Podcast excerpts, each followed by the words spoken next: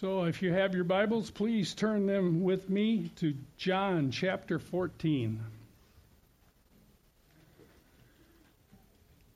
The theme for the day is I am the way and the truth and the life.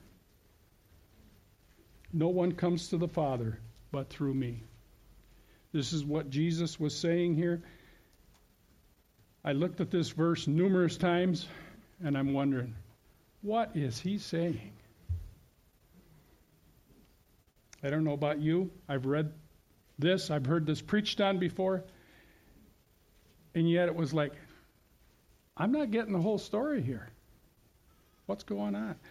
And the more I read, I realized the disciples were having a hard time understanding this. Let's pray before we go any further. Father, we thank you for your word. We thank you, Lord, that we have a copy today that we can learn, we can understand. We thank you we have the Holy Spirit who enlightens us and helps us to see the truth. Lord, we just pray now that every eye would see and every ear would hear, and the words on the pages would be illuminated that we might understand. It's in Jesus' name that we pray. Amen. Like I said, I read this through numerous times. And a good way to start, usually, when you have a verse like this, is to look around it, to try to put it into context. And I've heard pastors say it's concentric circles. Start close by and work out. And we're going to start that way. So when I went to verse 1 in chapter 14, I put my glasses on, I can see better. I hate these things, but get my age, you need them. He says, Do not let your heart be troubled. Believe in God. Believe also in me.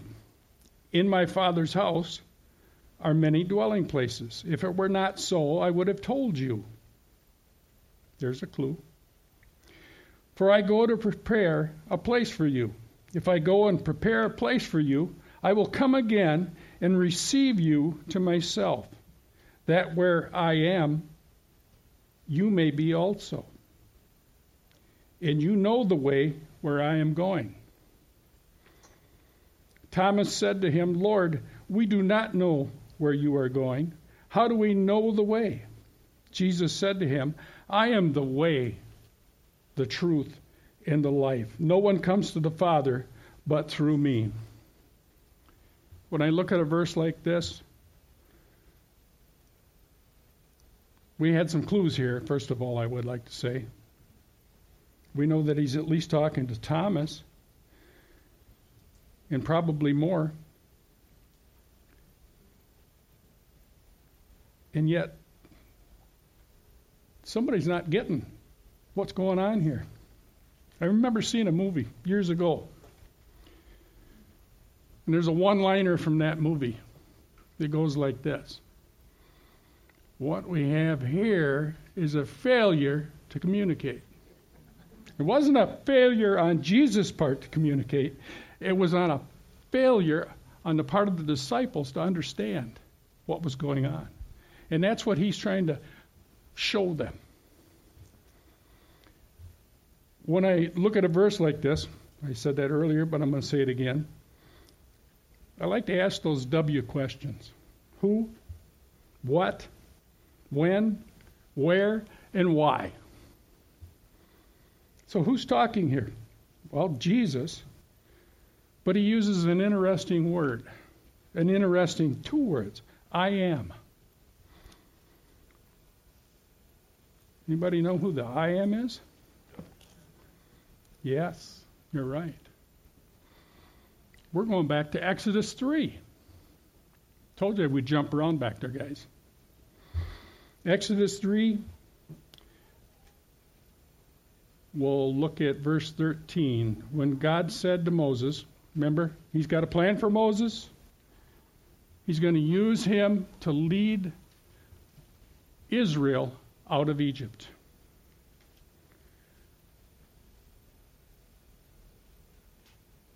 Moses is not real interested in that plan. And he's kind of balked a little bit. God says, I've seen the affliction of my people, and I want to lead them out, and I want you to do it, Moses. Well, Moses was not real pleased. So he says, Then Moses said to God, Behold, he says, Look, I'm going to the sons of Israel, and I will say to them, The God of your fathers has sent me to you. Now they may say to me, What is his name? What shall I say to them? God said to Moses, I am who I am. Thus you shall say to the sons of Israel, The I am has sent me to you.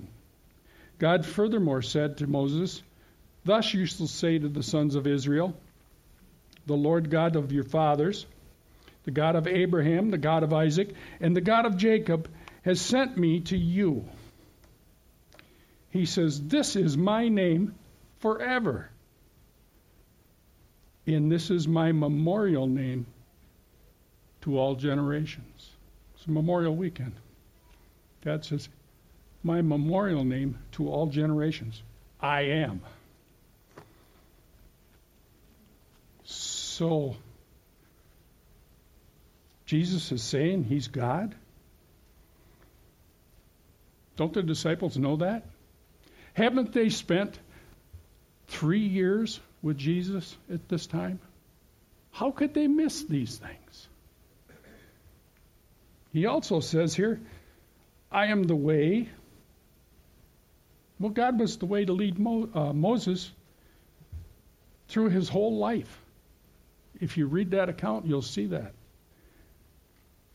And he says, and the truth and the life. No one comes to the Father but through me. When you break this down, he says, I am the way, comma, and the truth, and the life. It changes the way we look at it. It's like he's saying, I am the way. I am the truth. I am the life. Makes one think. So, when I'm looking at names that talk about Jesus, truth is one of them. He is the truth. He's the Word of God, the Logos. John chapter 1, verses 1 through 5. You don't have to turn there. But it says, In the beginning was the Word, and the Word was God, and the Word was with God, and the Word. Yeah, I got it out of order, didn't I? In the beginning was the Word, and the Word was with God, and the Word was God. He was in the beginning with God. All things came into being through Him, and apart from Him, nothing came into being that has come into being. In Him was life, and the life was the light of men. The light shines in the darkness, and the darkness did not comprehend it. Amazing.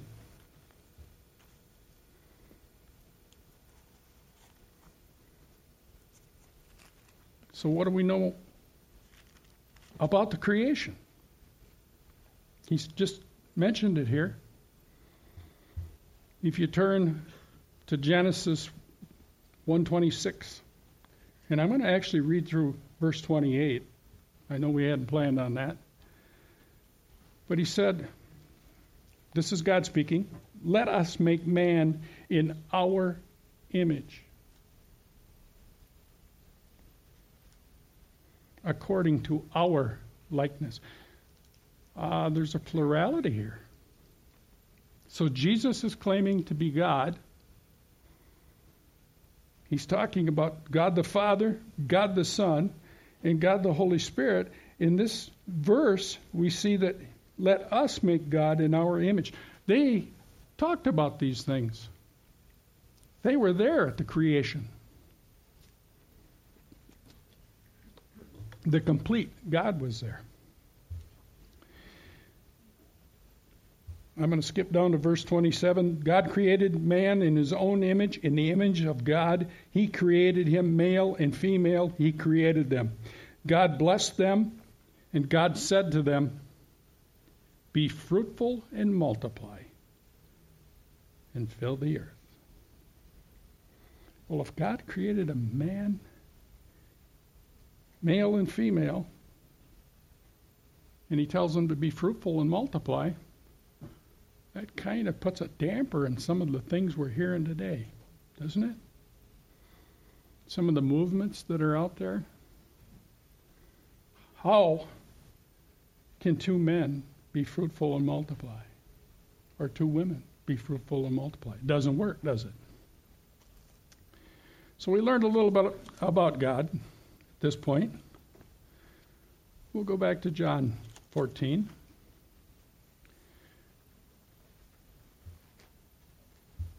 And I'm going to read verse 7. Remember what he, Thomas had just said to him, We don't know the way. And he says, I am the way. Verse 7 Jesus says to him, If you'd known me, you would have known my Father also, and from now on you know him and have seen him. Philip said to him, Lord, show us the Father, and it is enough for us. Jesus said to him, have I been with you so long, and yet you have not come to know me? He who has seen me has seen the Father. How can you say to show us the Father? Do you not believe that I am in the Father? There's those two words again I am. And the Father is in me. The words that I say to you, I do not speak on my own on my own initiative, but the Father abiding in me does his work. Believe me that I am in the Father, and the Father is in me. Otherwise, believe because of the works themselves. And if you want a verse for the Holy Spirit, because he's talking about all three of them here the Father, the Son, and the Holy Spirit. In verse 16, he says, I will ask the Father, and he will give you another helper that he may be with you forever. That is the Spirit of truth, whom the world cannot receive because it does not see him or know him. But you know him because he abides with you and will be in you. This is before Pentecost. But these guys were around with the Holy Spirit. When I go back a little further, make that circle a little bigger. No, I'm not a press secretary, and we're not going to circle back and look at it later. We're going to look at it right now. Chapter 13. What's going on? Well, I'm going to tell you a little secret. This is the feast of the Passover. This is the Last Supper and Jesus is meeting with his disciples and them alone. We'll start in verse 3. Jesus, knowing that the Father had given all things into his hands, and that he had come forth from God and was going to back God, going back to God, excuse me, got up from supper, laid aside his garments, taking a towel, he girded himself then he poured water into the basin, began to wash the disciples' feet, and to wipe them with a towel with which he was girded. So he came to Simon Peter, and he said to him, This is Peter speaking, Lord, do you wash my feet? Jesus answered and said to him, What I do now, you do not realize but you will understand hereafter or later. Peter said to him, Never shall you wash my feet. Jesus answered him, If I do not wash you, you have no part with me. Think about Moses. Take off your shoes, Moses, for you're standing on holy ground.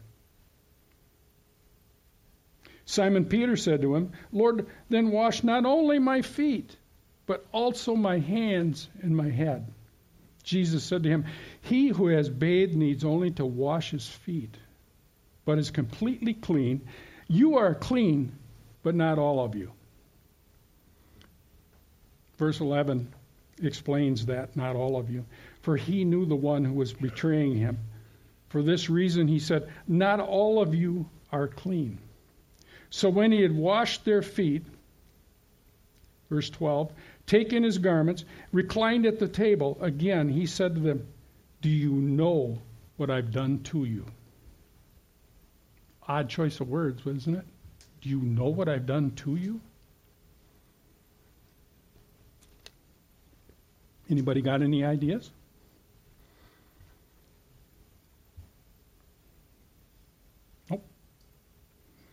I'm hanging out to dry all by myself here.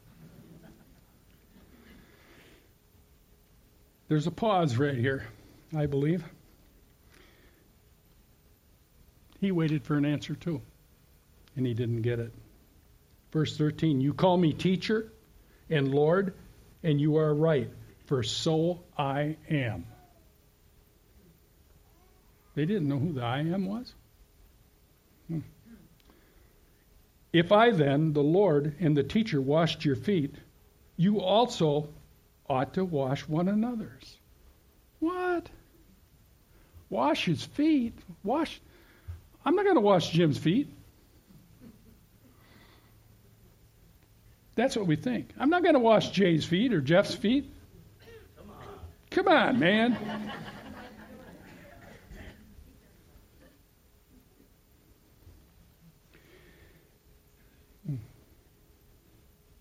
If I then, the Lord and the teacher, washed your feet, you also ought to wash one another's feet.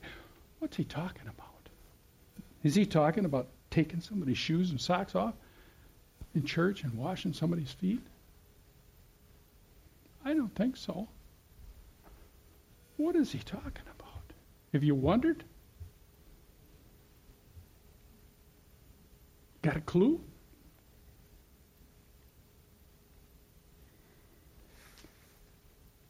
For I gave you an example, he says, that you should also do as I did to you. What did Jesus do here?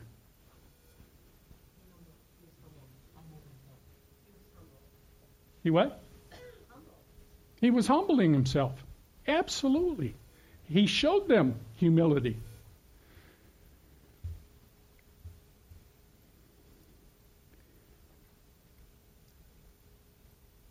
He says, I gave you an example that you do also as I did to you. You know, we have the Holy Spirit. We come here on Sunday mornings. We gather together. This is just a building. Am I correct? It's just a building. It's a building we choose to meet in. Is it anything special? When does it become something special? When we meet. God says, do not forsake the assembling of yourselves. There must be a reason for that. What is it? Well, when Pentecost came, Jesus had promised this Holy Spirit. And that he would what? Dwell within us as believers. And when he dwells within us, that's great. He becomes our conscience. He's, he's the one that explains things that we don't understand. Just as the verse 14:6 says, "I am the way, the truth, and the life." That's cumulative. Add all those things together, and you're starting to get a picture of who God is, who Jesus is, who the Holy Spirit is. He says, just because it is cumulative. When you gather together and you have the Holy Spirit and you're right with God, multiplication takes place. That's why when you come in here and there's worship, all those things, you feel the presence of God. Because He is here in us through His Holy Spirit. A lot of people don't understand how the Holy Spirit works. The Holy Spirit works in a couple different ways. He worked in the Old Testament, He came upon people that God wanted to use. It was for a time, it was for a season. Pastor just talked about this. It's always for a time and for a season. Okay? But when Jesus died on the cross and when Pentecost came, anybody that's a believer is indwelled with the Holy Spirit. But let me ask you this question How did you get to be a believer? There was a verse back there we read that says, He was the light, and the darkness did not comprehend it. We were in darkness before we knew Christ, before we believed. Think about it. The Holy Spirit comes on people yet today for one express reason so they can see the truth, so they can make, I know Pastor doesn't like this word, but I got to use it, so they can make a decision whether they're going to believe in Christ or not. But He lets you see the truth. And I believe He does that to every person that's ever lived. Think about that. God is awesome. He made a way. And we're the prime example of that way. He says in verse 15 again, I have given you an example that you should do as I did to you. Not wash your feet, but to remind you that you are a child of God. And remind those around you. And that you have value, you have meaning. Truly, truly, I say unto you, verse 16, a slave is not greater than his master. Jesus proved that. So you see, normally when people would get together and have a function like this, they had a slave that would meet you at the door. They would have you remove your shoes, and they would wash your feet. It's a kind of a tradition. And yet Jesus did this not when they came in the door, but later on. He did that for effect. He did that so, ah, they would think about it. What's he doing here? So a slave is not greater than his master, nor is one who is sent greater than the one who sent him. He's also talking about himself and the Father God. If you know these things, you are blessed if you do them. I speak to you all. I know the ones I've chosen, but it is the scripture that may be fulfilled. Who eats my bread lifted up his heel against me. He's talking about Judas. We're not going to look at the betrayal. We're not going to look at how he pointed him out. But he says in verse 19, From now on, I'm telling you before it comes to pass, so that my, when it does occur, you may believe that I am. Yeah, it says he there, but it's in italicized. So that means it's not an original word. It was added in the translation. He says, Truly, truly, I say to you, he who receives whomever I send receives me, and he who receives me receives him who sent me. Who sent him? The Father. For the express reason that God's people needed to be redeemed. We're going to skip down to verse 31 because we're not going to look at the betrayal and everything that went on. But he says here, therefore, when he had gone out, that being Judas, Jesus said, Now is the Son of Man glorified, and God is glorified in him. What's he talking about? Is he glorified in that Judas has been named the betrayer? and he walked out? No. He's talking about, he's actually talking about what's going to happen here real quick. Now is the Son of Man glorified, and God is glorified in him. If God is glorified in him, God will also glorify him in himself and will glorify him immediately after the crucifixion. Think about it. Little children, he says, I am with you. A little while longer, you will seek me. And I said, as I said to the Jews, now I also say to you, where I am going, you cannot come. We know where he's going. Right? Where's he going? To the Father. Absolutely. A new commandment I give to you that you love one another. Man, I think we just heard this the last couple of weeks too that you love one another, even as I have loved you, and that you also love one another. By this, all men will know that you are my disciples if you have love one for another. You know, if we care one for another, people can see that. That's what this is about. If we want to see the cause of Christ go forth into the world, and we live in a pretty rotten place. It'll be by this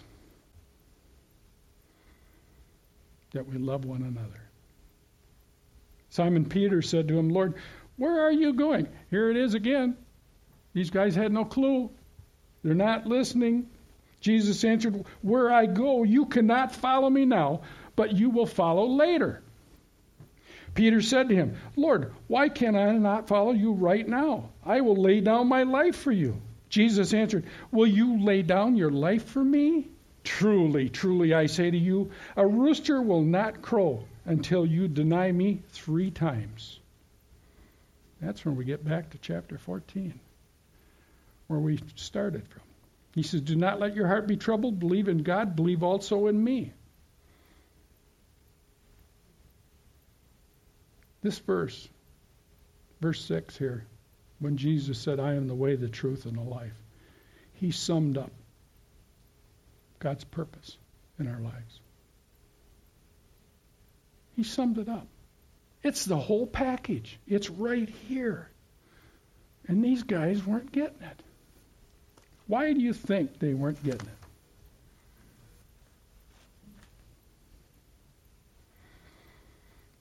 Like I said before, they'd been with Jesus for three years. They'd seen him perform miracles. They'd see, seen him raise the dead at this point. They'd seen him heal leprosy, a withered hand, a lame man,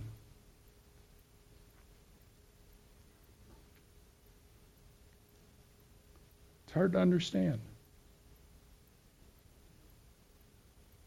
But I believe God let them be this way for another season for a reason. And that reason is He was calling them to some tough things coming up. He wanted them to be sure in their hearts going forward. He didn't need another Judas. And he knew they weren't going to do that. They weren't going to fail him. They weren't going to walk away. But he wanted them to be sure. You know, looking at this, it's like, wow, is that the way it always went?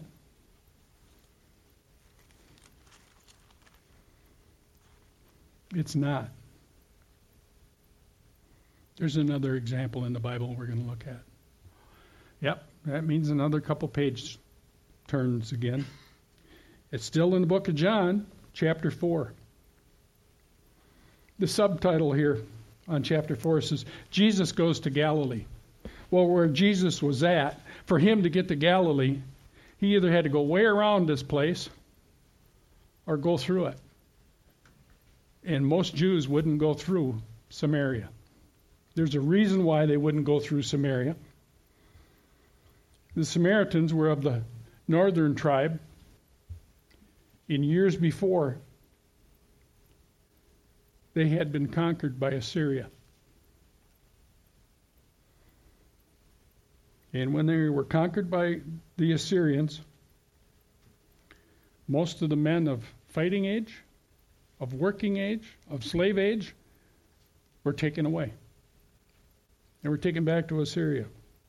And in their place, the Assyrians sent some other guys, some of them Assyrians, some of them not.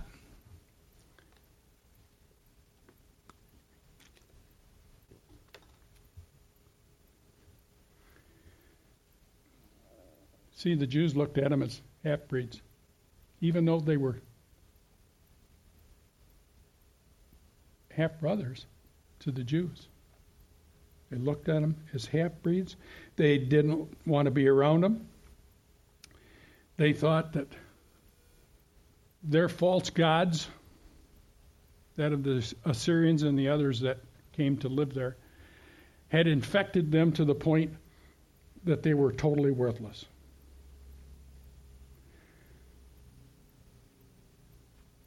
We know better. God never gives up on anybody. He doesn't care about our past, our heritage, only that we believe in, trust in His Son. So it says here in verse 5, he says, or verse 4 says, he had to pass through Samaria, so he came to a city of Samaria called Sychar, near the parcel of ground that Jacob gave to his son Joseph. And Jacob's well was there. So Jesus, being wearied from his journey, was sitting thus by the well. It was about the sixth hour. Well, the sixth hour, to mean, would mean something different than what it means here. If I didn't stop and think about it, if I didn't know how it works. First hour of the day starts at 6 o'clock in the morning. So this, if you look at a clock, says it's noon. Okay?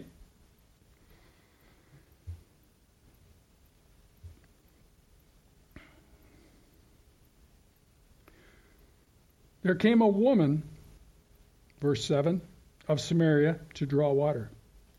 Odd time of the day to be carrying a water pot, working so hard, filling it full of water from a well that you've got to pull the rope and the bucket up and pour into the water pot. Think about that. Jesus said to her, Give me a drink.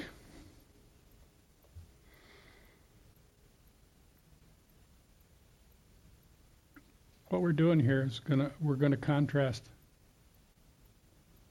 her reaction and the result and the disciples up to this point. He says, Give me a drink, for his disciples had gone away in the city to buy food. Poor planning on their part does not make it an immediate. I don't know if you've heard that before. It's not, yeah, immediate. Did I go and do this too? Jesus thought. Therefore, the Samaritan woman said to him, How is it that you, being a Jew, ask me for a drink since I'm a Samaritan woman? For Jews have no dealings with the Samaritans, as we know, because they're looked at as being half breeds. Jesus answered and said to her, If you knew the gift of God and who it was who says to you, Give me a drink, you would have asked him, and he would have given you living water. God's making a way. She said to him, Sir, you have nothing to draw with, and the well is deep. Where then do you get that living water? This woman's smart. She's asking a lot of questions. And she asked a bunch more. But listen here. How do you get this water? She asks. You've got nothing to draw with. He says, or she says to him, You are not greater than our father Jacob, are you, who gave us this well and drank from it himself and his sons and his cattle? Jesus answered and said to her, Everyone who drinks of this water will thirst again. But whoever drinks of the water that I will give him shall never thirst. But the water that I will give him will become in him a well of water springing up to eternal life.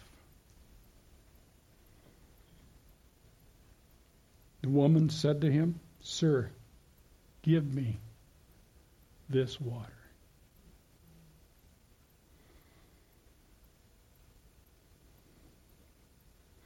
So I will not be thirsty, nor come all the way here to draw.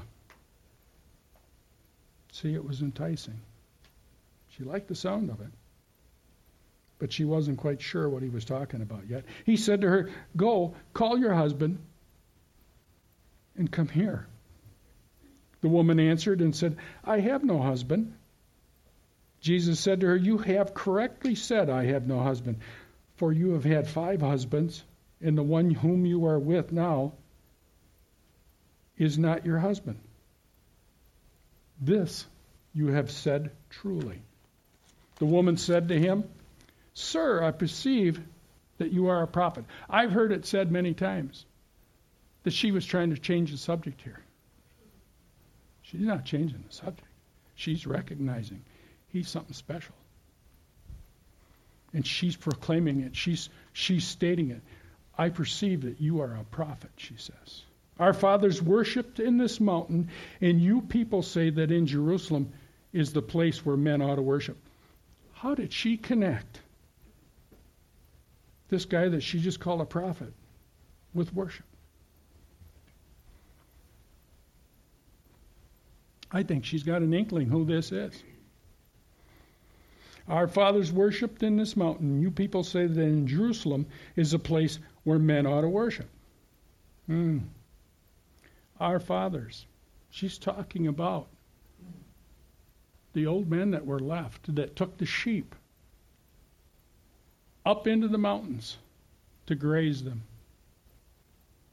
She's talking about that here. And one, while they were up there, they didn't forget who their God was. But that's the only place where they could worship. And it was a wild worship from what I have read. They only had a short period of time during the day when they were away from their captors. And they took a lamb and they slaughtered it, and the blood flew every place. And there was much revelry, but they worshiped God.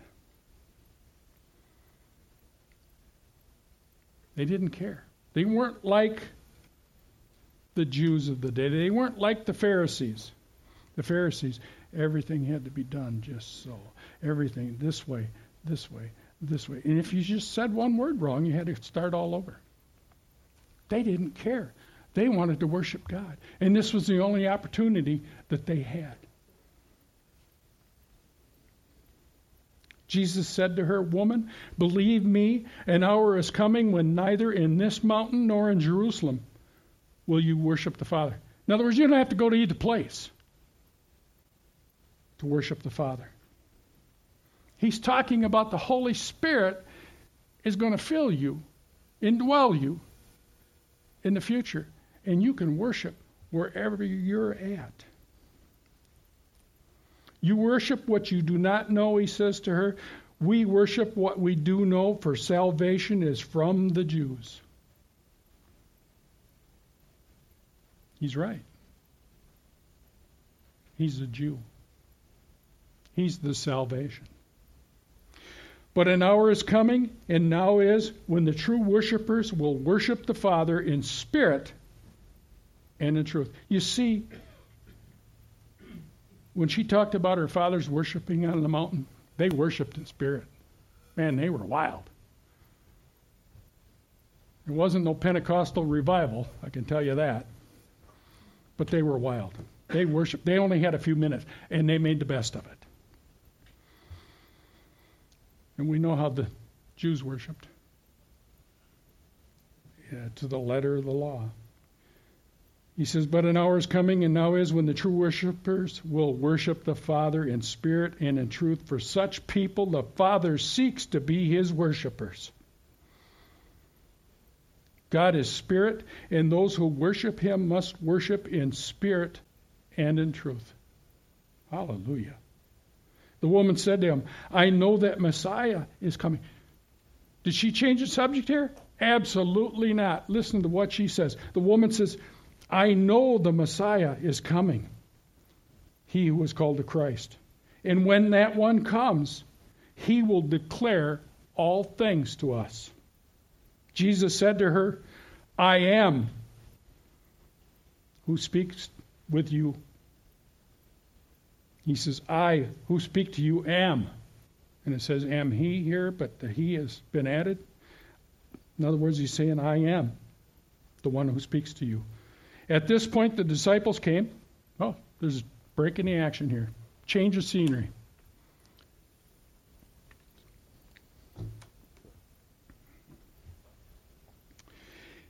The disciples came and they were amazed that he had been speaking with a woman. Yet no one said, What do you seek? Or why do you speak with her? They were oblivious to what was going on here, I'm telling you. So the woman left her water pot and went into the city. Can you imagine? She's not a rich person. In fact, she's probably very, very poor person. She left her water pot. Why would you leave a water pot? Didn't you cart the thing all the way out there and fill it up with water? You're going back to the city. Why would you leave it there? But he got any ideas. Why would you leave it? She was excited. Why? What's that? She met Jesus. She knows it. And I like what it says here. And she said to the men, she didn't go to the women. She didn't go to the leaders. She went to the men that were standing around at noon, gossiping. She said to the men, Come, see a man who told me all the things I've done. Then she asks a very important question. She always asks questions. This is not the Christ, is it? Wow. The reaction of the men tell you. Verse 30 they went out of the city and they were coming to him. They were going to see Jesus. Why do you think that is? Just because she said, Come see a man and has told me all the things I've done? That's exactly why they were going. Some of them might have had been with her a time or two. Think about it.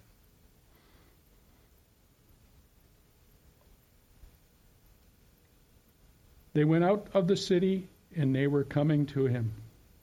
Meanwhile, back at the ranch, the old westerns would show. Verse 31 The disciples were urging him, saying, Rabbi, eat. And he said to them, I have food to eat that you do not know about. So the disciples were saying to one another, No one brought him anything to eat, did he? And Jesus said to them, My food is to do the will of him who sent me and to accomplish his work. So it's not, it's not about food. It's about doing what God's called me to do. Do you not say there are yet four months and then comes the harvest? Behold, he says, Look, I say to you, lift up your eyes, look on the fields, that they are white for a harvest. People need to hear the gospel. Already, verse 36. This is, this is something we've got to see. Already he who reaps is receiving wages and is gathering fruit for life eternal.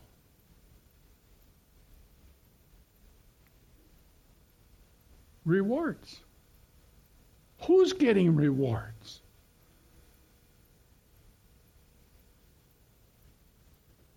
How does he know? Verse 30 They went out of the city and were coming to him. He saw them.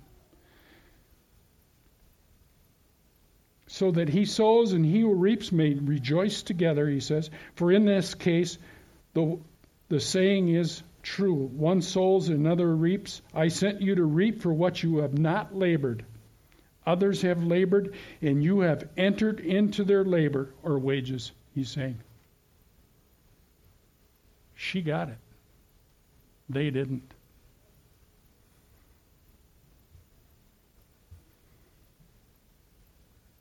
And the proof? Here it comes.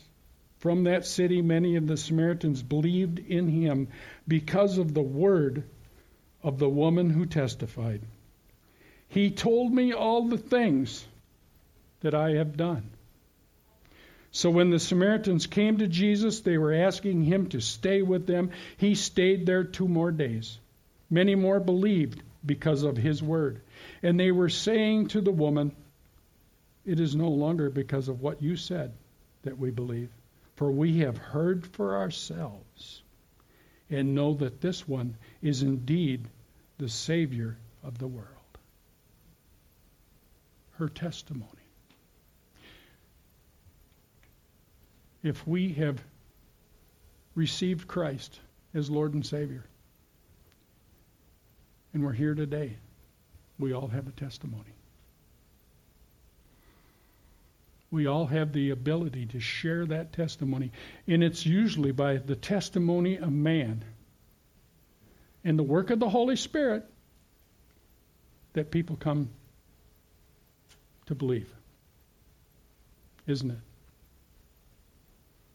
You see, this is the way it's supposed to work.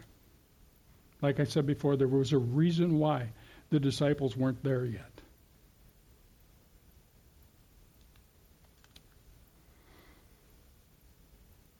But this proves we can have the same effect on people that she did.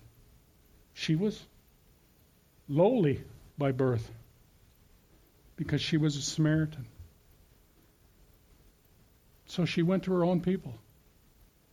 Man, God Christ told the disciples, start in Jerusalem and work in those concentric circles that get bigger and bigger and bigger for a reason. Yes, he also said that a prophet has no honor in his own hometown. But even in Portage, Wisconsin, I don't know everybody that's here. And they don't know me. and they don't know you. And maybe they do, and maybe that's why they'll listen to you. Because they've seen something in you that they want. They want that living water. When I was at the county highway department, I had a guy that seemed like every day his tractor would break down. Every day. I mean, this guy, he must be just Mr. Destructo. And I hope you're not here this morning, Dan. Last time I spoke, he was here. But Dan would call on the radio, get a hold of dispatch, and they'd send me out. Dan's broke down at such and such. He needs a tire, or he broke the front hub off his tractor. And I'd go out. Dan saw something in me that he wanted. I can't repeat the words he used. But one day, five times, I was from one end of the county to the other with my service truck, working on his mower. And I always answered his questions. He was like this woman. He had questions. in one day.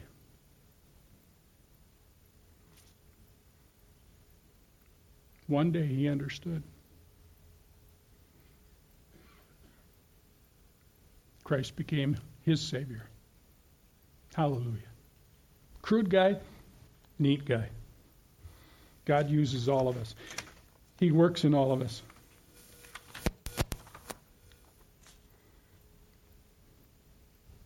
I want to read the words of a song that I wrote down some time ago. I've known this song for years. He says, this was a, a guy named Mark Mark Altrogge. I guess that's the way his name is pronounced. In 1987, he wrote the first verse and the chorus to this song. He says, You are beautiful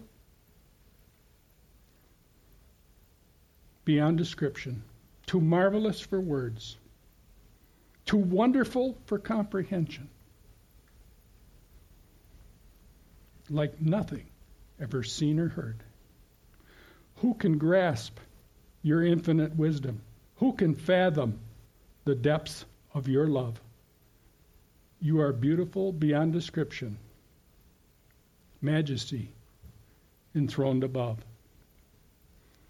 The chorus goes, And I stand, I stand in awe of you. I stand, I stand in awe of you. Holy God, to whom all praises due, I stand in awe of you. Verse 2 goes, and he wrote this some years later. Someone asked him that knew him if he would write a verse, the second verse to this song, because they were doing an Easter Passion play, and they wanted a little bit more. He says, You are beautiful beyond description, yet God crushed you for my sin. In agony, in deep affliction, cut off that I might enter in. Who can grasp such tender compassion? Who can fathom this mercy so free? You are beautiful beyond description, Lamb of God, who died for me. Let's pray.